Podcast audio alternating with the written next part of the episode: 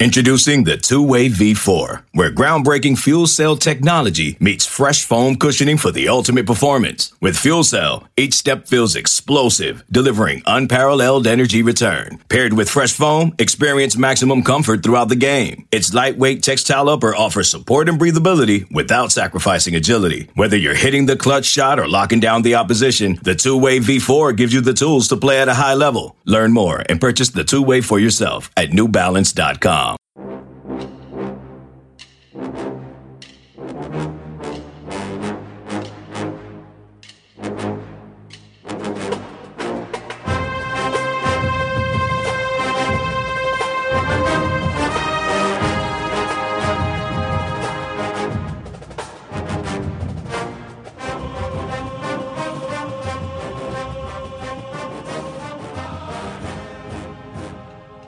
Good morning, Bucknutters. Welcome to the Bucknuts Morning Five here on Wednesday, March 25th, 2020.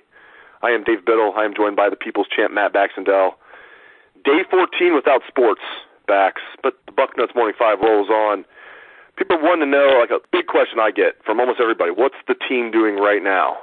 Well, it's very simple. Coach Mickey Marotti sent all the players workout videos to do on their own. So the players are working out on their own. That's probably no surprise to anybody right now. You don't want a bunch of guys congregating or even a small bunch or a small group of guys congregating. You don't want guys touching the same metal bars. So these guys are working out on their own. They're hoping to get back maybe sometime in April. I don't know if that's realistic, but uh no surprise they're back. That's what the team is doing right now. Yeah, and let's be real honest here. Uh the getting workouts from Coach Mick to do at home uh, isn't the same thing as working out with your team.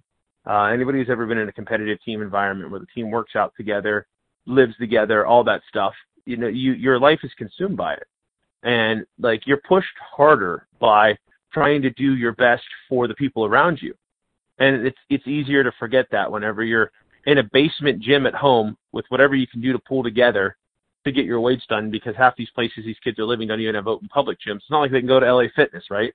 Um, you know, so that makes it difficult. Uh, you know, look, they're they're doing their best to stay in shape, but this was one of the things I talked about last weekend in the bucket. One of the uh, effects of this cause of the uh, the coronavirus situation is that these kids aren't working out in the environment that you would expect an elite team to be in, and this is all teams, right? So the younger guys aren't learning the key discipline that you have to have to really build yourself the way you need to the older guys aren't being pushed. None of them are being monitored by coaches who get them to the extra level. If you could just make yourself an elite athlete without coaches, then you wouldn't need coaches, right? There's a reason these guys are paid all this money. So, you know, they're, they're doing the best they can, um, but it's not going to be the same. And there's a lot of worries about how this is going to affect more injuries or people being different levels of ready or you're going to have some people who you were sure were going to be great and then they got back home and maybe they didn't have the ability to work out or maybe they got distracted by people back home or whatever right? You know? And end of the day uh, it's a different experience for somebody who lives in new york city being stuck back home versus somebody who's stuck back home in texas where things are pretty normal. So you know we're going to have a wide disparity of conditioning. We're going to have a wide disparity of kids who are doing what needs to be done you know because in one person's eye enough is enough. But you don't really learn what's really enough until you've gone through a couple years of the program. So this is something every school is going to have. There's going to be way more uncertainty going into this football season than I could ever imagine any other season. It's been a while since the media has spoken with Ohio State head coach Ryan Day. That will change later today. I'm excited about that. We're going to have a teleconference with Ryan Day today at 1 o'clock, 1 o'clock Eastern, so keep it locked to Bucknuts for that. Bax, I mean, there's going to be a bevy of questions thrown at him. What are some of the things that uh, you're hoping will get asked, and just some of the things that you're uh, looking forward to hearing from Coach Day today? I want to know how the guys rehabbing are able to actually handle their rehab with the athletic facilities supposedly closed. Are they able to have any sort of uh, of re- support for the rehab? I mean, this is pretty important for OSU, uh, especially the running back position when you have Teague and Crowley who are both rehabbing from injuries you know, and one of the reasons we talk about how quickly people have been coming back from injuries lately is because of the insane levels of rehab that people are able to go through with the modern medical facilities that are available. Well, a lot of these maybe aren't going to be available. Some of these team doctors are actually probably busy dealing with the, with people who have COVID, or the players simply can't get in there to get into oxygenated facilities and run into pools, right? what kind of support is there for all the kids who are currently injured? I mean, I think that's another major concern, uh, particularly at running back. You know, for OSU, the longer Trey Sermon takes to get here, maybe the better. Because I don't know what lockdown's like in Oklahoma right now, but they probably have more access to stuff than we do here. So I'm really want to know what's going on with the kids who are rehabbing and are they able to use the facilities since there's a more limited number of them? Are they able to get access to some of that stuff that they need? Or are they shut out like everybody else who's healthy? I also can't wait to ask him how the hell are you recruiting so well during this time period?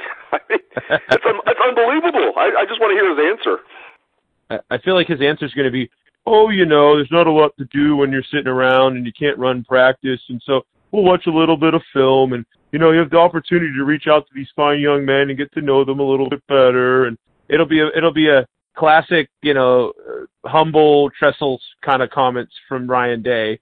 He's not going to come out and say the truth, which is, yeah, we're effing killing it. We're awesome. Yeah, I'm one of the best coaches in the country, and kids want to be here. Look at my staff, right? Hey, hey, Michigan, where are all your recruits? Oh wait, you ain't got none. He's not going to say that, even though that's what he's thinking, right? So, like, I mean, let's let's be real here too. There's a lot more going on that we haven't publicly seen come out yet, right? So OSU's in the midst of a ridiculous run, but Ryan Day, he's not going to let his internal monologue come out. Like we need like a translating Ryan Day. Remember we like used to do translating Tressel back in the day, where you know he would say like like three minutes worth of like mush, and we'd have to somewhat try to find something in it. Ryan Day is going to be like, you know, how do we like unhumble him, right? Like that's what we're going to be looking for out of this from him. If he'll say something like, well, you know, things are going pretty well. Yeah, translation, we're killing it. That's what he's going to be essentially saying. Speaking of killing it, they're going to land TreVeyon Henderson later this week. Yep. You never say 100% in recruiting, but I'll go about 99.99999% uh, on TreVeyon Henderson. And I think it's going to happen on Friday. I think he'll probably announce on Friday. We thought it might happen Monday. Looks like he'll probably announce on Friday, and the Buckeyes will land the number one running back in the country according to the 24/7 Sports rankings, the number two running back according to the composite. Obviously, great news for the Buckeyes backs. Yeah, throw that in with the number five running back committing last week, and you have uh, two of the top five tailbacks in the country committed to Ohio State in this class. And there's a very realistic path here that they would have gotten another one of the top five tailbacks had the top other top two tailbacks not jumped in. So right now, like you know, I, I love how they're trying to spin this. Is like Michigan has a new opportunity with Donovan Edwards. Uh, Ohio staff wasn't quote open with him. Oh, bullpucky. Let's be real honest here. Uh, the only reason Donovan Edwards isn't in this class is because he was waiting longer to make his decision. He's not ready to make his choice. And two top five tailbacks wanted in, and OSU went, sorry, not passing these guys up. That, that's that's the only reason Michigan's quote in it, and that kid's gonna end up at Georgia anyways. So whatever. So I mean, at the end of the day, you've got the number one tailback and the number five tailback in a class where you desperately needed two tailbacks. And OSU has been nothing more than upfront with these kids saying, look, we need to. We didn't get the guys we needed last cycle. You know, no offense to Miyan Williams, but like you didn't get the guys you thought you were getting, right? I don't want to ever say the name Bijan Robinson again before the board blows its lid, but you know that's that's the truth here is, is that OSU's last year with their running back recruiting wasn't where it needed to be. This year it's where it needs to be, and they're telling all these top kids, look, we love X, Y, and Z here, but the first two will one in of a certain select group we're going to take, and guess what? Pryor and you know you can't see me winking, but all, probably Henderson is uh, is going to put together a really nice two-headed tailback situation for Ohio State in the 2021 class, which is shaping up to be one of the best classes anyone anywhere ever has ever pulled in. Okay, let's get to the elephant in the room, and we're not doctors. We don't play one on podcasts, but we're, let's just give our opinions here. I'm curious to get your take on this. Are you concerned we might not have football this fall? Are you concerned we might there might be a condensed season? They might knock off the, the non-conference season. Just I get that question a lot. What's your take on that, Bax? I think right now they have to plan for the contingency. Um, if you listen to the actual medical people, aka not you and me, the ta- the time frame people keep talking about is three months if they, everybody does stuff right. And if you're listening to me, look, initially I didn't think this was a big deal either. It's been fr- it was been very frustrating to me to see the economy get shut down over something that really no, there was no evidence of being here. But at this point, America is going to end up having more coronavirus cases than any other, any other country in America. There are people struggling with this. At the end of the day, it's going to overwhelm the hospital system. So the easiest way to guarantee a football season, people, is to go to your freaking houses and stay there. Don't let your kids play with your neighbors' kids. It sucks. I'm in that spot too. My kids are stir crazy. When we take them out, we have to make them, you know, keep at arm's length from all their little buddies in the neighborhood, and it's not fun. I don't want to be working from home. You don't want to be working from home. A lot of people don't want to be out of jobs. All right, but that's the situation we're in. So the sooner we all do this crap and separate socially, and then we can figure out who has it and doesn't have it, then you can start isolating cases. Then you can start actually testing who has it, and then you can start doing what people in other countries have done that, like South Korea, not China, because I don't believe a damn word that comes out of commie land. But in South Korea, they figured out who hadn't seen who, who had it, and then they can test you. And as our testing ramps up, more and more Americans are going to know, hey, I got to spend two weeks at home because I'm theoretically contagious, right? And in the interim, as time goes on, you think we're not going to have more treatments? Modern medicine can deck stuff like this. This isn't cancer, right? This isn't Ebola. This is something we will find a way to treat. So the sooner we all just suck it up, deal with the crappy short termitude, the more likely we are to have a normal football season. All right? I can't put it more bluntly than that. I'm not trying to preach it at anybody. I'm not trying to say that, you know, you shouldn't have your individual freedoms, but end of the day, you want a football season? Just suck it up and do what we're all doing right now, okay? I'm not happy to be locked in my house, neither are you, but that's where we're at. So I believe we're going to have a football season. I believe we're going to get this thing figured out. I do believe during football season that they're going to do some basic testing stuff, right? You're going to have, uh, by the time this testing becomes widespread into the millions, you're going to have people getting tested every two weeks for COVID if they haven't got it yet, right? That's just what's going to happen. They may do temperature checks to go into the horseshoe, right? So don't get too drunk and sweaty before you go in. I can see that happening. But realistically speaking, by September, I do believe we're going to be back to a somewhat place of normalcy, right? It's just going to be a little bit of a vigilance that we never had before over stuff like this, right? So I think we're going to have a football season. I really do. Heck, I'm optimistic in thinking that while the Olympics and everything are canceled, the NBA and the NHL are going to come back at some point in July and get us some playoffs through August. Maybe their seasons will start a little later. So, you know, maybe I'm being too optimistic, but it, it's going to take everybody actually doing what we're asked to do. And that, that means taking this stuff seriously. And again, I'm not happy about it. You're not happy about it. Nobody's really happy about it.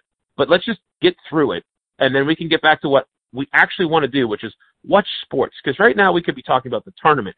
You know, we could be we could be talking about the playoff pushes for the Blue Jackets and the and, well, not the Cavs, but you know what I mean. Like this is stuff we should be doing. So the sooner we get back to normalcy, the happier we're all going to be. And that's just the end of the day. So I think we're having a football season is the short answer to a very long response from me.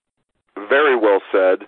Last thing on the show today, another thing people keep asking are winter athletes from this past collegiate season going to get an extra year of eligibility? If people have not heard, no, they will not. So if you're an Andre Wesson, uh, people like that, are senior basketball players or senior athletes um, in any winter sport or just, you know, winter athletes in general. There's some talk if you're a sophomore, you should get an extra year.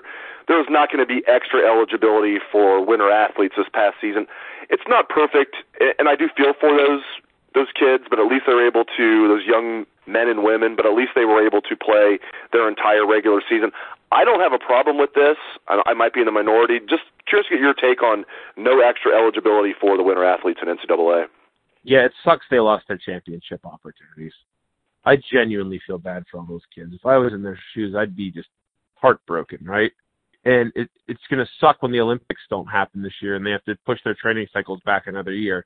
And a lot of people put their lives on hold after working for years towards Olympic qualification, right? Um, but at the end of the day, look, the basketball seasons made it essentially the whole way through. The hockey seasons made it essentially the whole way through. Those are your two big money making winter sports, right?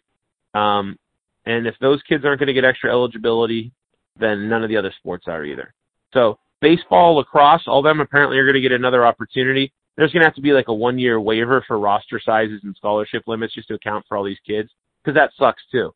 Think about it. If you're like a you're a senior baseball player, you played three games and, and if that, right? Because they're just starting down south, and then your season's stopped.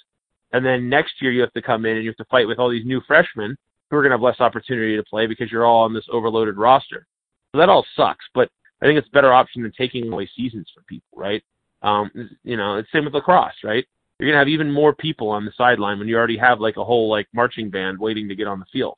But in the end, I, I think the winner. The truth is, the winner kids got the vast majority of the opportunity. It's kind of like in baseball, right?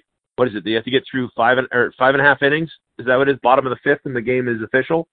And I hate to say it, but they're they're well into the eighth inning of their season. So you know, if this is a baseball analogy, that this is the rain out in the eighth inning, and it sucks the game couldn't finish, but that's where we're at.